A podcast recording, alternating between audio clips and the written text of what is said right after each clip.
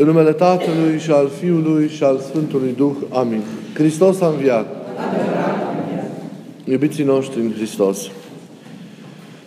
Evanghelia care tocmai ați ascultat-o și care a fost luată din scrierea Sfântului Ioan, din capitolul 10, versetele de la 1 la 9, textul cu păstorul cel bun și cu ușa oilor, este în general un text care liturgic se citește în zilele în care sunt pomeniți ierarhi ai bisericii sfinți, mari păstori ai poporului lui Dumnezeu.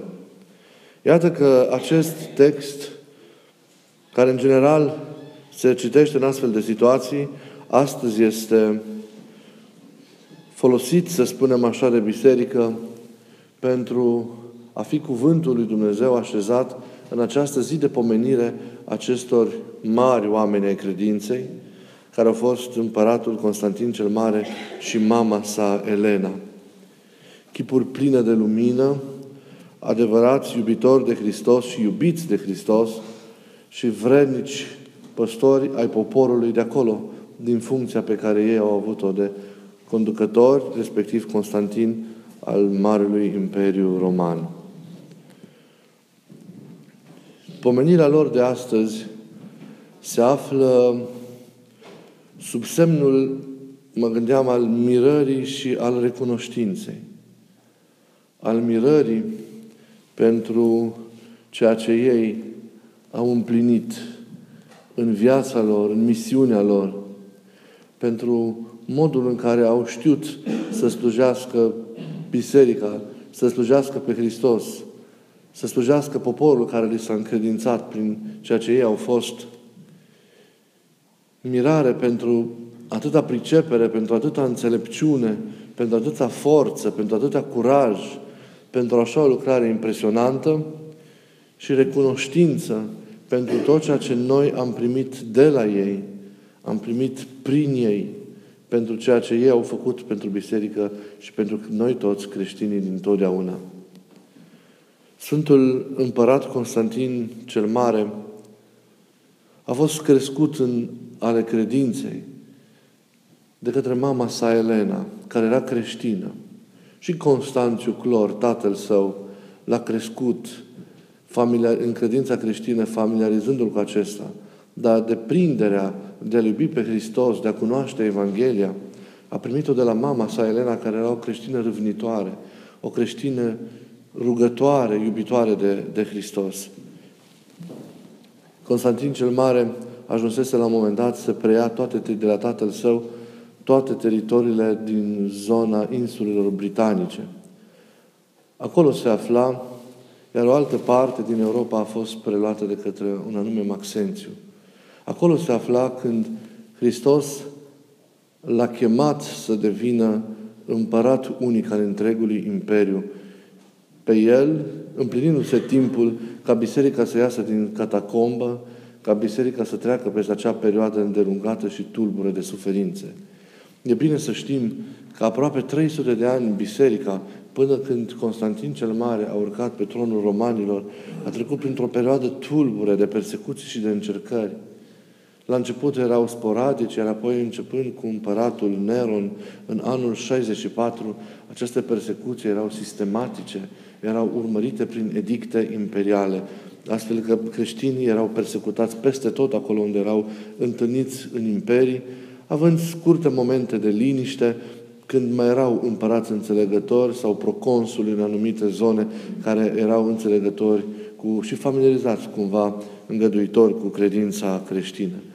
Dar acea perioadă a dat un număr impresionant de, de, de martiri majoritatea, mulți, mai bine zis, din Sfinții care umplu astăzi sinaxarele și calendarele noastre, sunt din, din acea perioadă a persecuțiilor, a persecuțiilor creștine.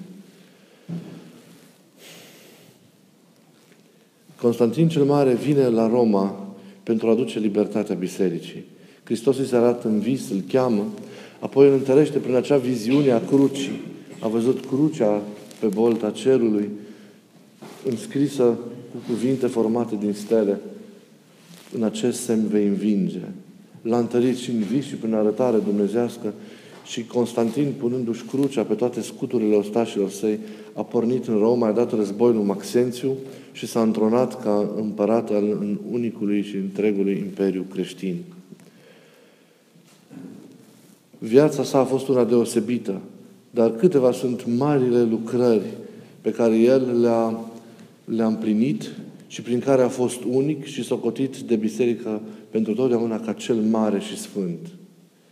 Prima dintre acestea este edictul de libertate religioasă pe care el îl dă în anul 313 la Mediolanum, Milanul de astăzi.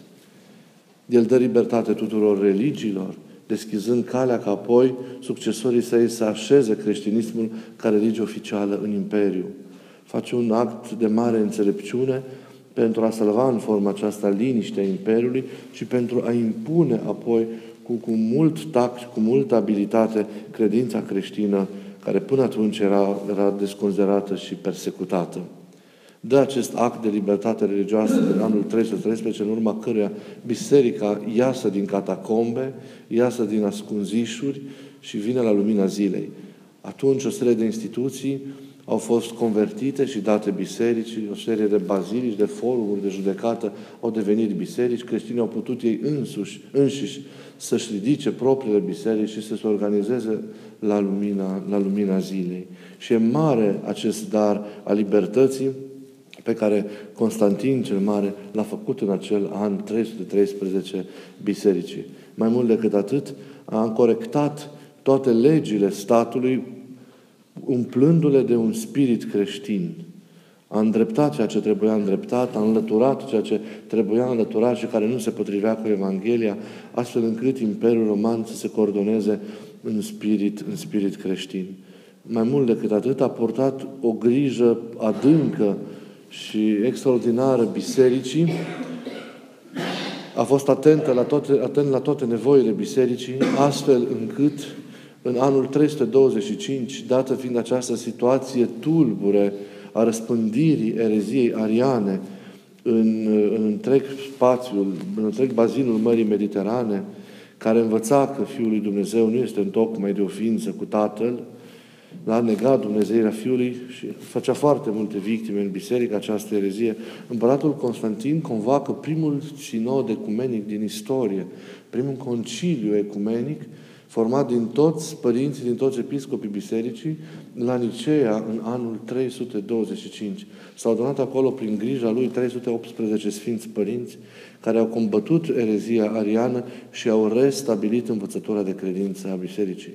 Se aflau între ei și Nicolae, arhiepiscopul Mirelor Lichiei, se aflau între ei și Sfântul Spiridon, episcopul Trimitundei, se aflau, se afla între ei și Atanasie cel Mare, Marele Patriarh al Alexandrei, care atunci era diacon și secretar al, al, acestui, al acestui sinod, tânăr teolog.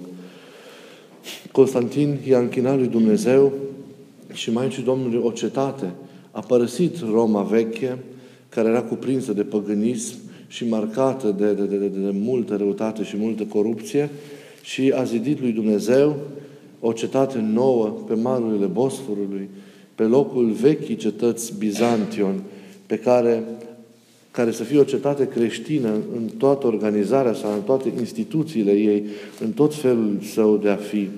Și această cetate a numit-o cu numele său Constantinopol, Constantinopolis, orașul lui Constantin. Istanbulul de astăzi, în urma cuceririi otomane din anul 1453. Mama sa, Elena, s-a remarcat în mod special ca, pe lângă calitățile sale de mamă creștină, de rugătoare, s-a remarcat în mod special prin restaurarea locurilor de închinăciune sau amenajarea locurilor de închinăciune în Țara Sfântă. Memoria împărătesei Elena este vie, extraordinar de vie astăzi, în toate locurile sfinte din Țara Sfântă. Peste tot se știe că acolo unde există ruini antice, primele din aceste ruini care marchează locuri de închinare pe, în acele spații în care Hristos a trăit și a împlinit lucrarea mântuitoare, au fost ridicate, au fost așezate primele temelii de împărăteasa Elena. Anume trimisă o perioadă de timp acolo în Țara Sfântă de către fiul ei Constantin pentru a ridica biserici creștine. Ei se datorează ridicarea Marei Bazilice a Sfântului Mormânt, amenajarea Sfântului Mormânt, organizarea, deci, Bisericii Învierii, a Bisericii Nașterii Domnului Bonoare din Betlehem, care doar de Justinian a fost mărită și, și preschimbată, în rest păstrându-se în forma în care Elena a ridicat-o atunci. Ea a aflat crucea pe care s-a răstignit Mântuitorul Hristos și așa cum spunea Catistul, a fost prima care s-a închinat ei zicându-i, bucură-te, lemn preasfânt. Împărăteasa Elena a dormit în Domnul, în cetatea împărătească, nu la mult timp după întoarcerea sa de la, de la Ierusalim. Prin tot ceea ce ei au făcut, împărații Constantin și Elena, ei au fost cinstiți de biserică într-un chip special din totdeauna, au fost aureolați cu sfințenia și numiți nu doar cei mari, ci și cei întocmai cu apostolii, cei de Dumnezeu încoronați, fiind un model pentru toți creștinii, un model pentru oamenii obișnuiți, pentru oamenii simpli, un model de nevoință și de rugăciune pentru monahi, un model de conducător pentru toți împărații și pentru toți mai mari statelor lumii, dacă știu să ia aminte la pilda și la, și la viața lor, un model de, de, de, de înțelepciune, de echilibru, de, de diplomație din aceasta bună și sfântă pentru cauza lui Hristos și, și a Evangheliei sale. Mari strategi, mari oameni ai Spiritului, oameni ai curajului, ai încrederii neclintite în Hristos, cum ziceam, iubitori de Hristos și iubiți de Hristos. Ei s-au nemurit prin ceea ce au făcut, astfel încât, iată, și noi astăzi, în acest colț de lume, ne amintim de ei, îi chemăm în rugăciunea noastră ca să ne ocrotească pe noi, să ocrotească biserica, lumea întreagă care este măcinată de atâtea frământări și de atâtea, de atâtea crize.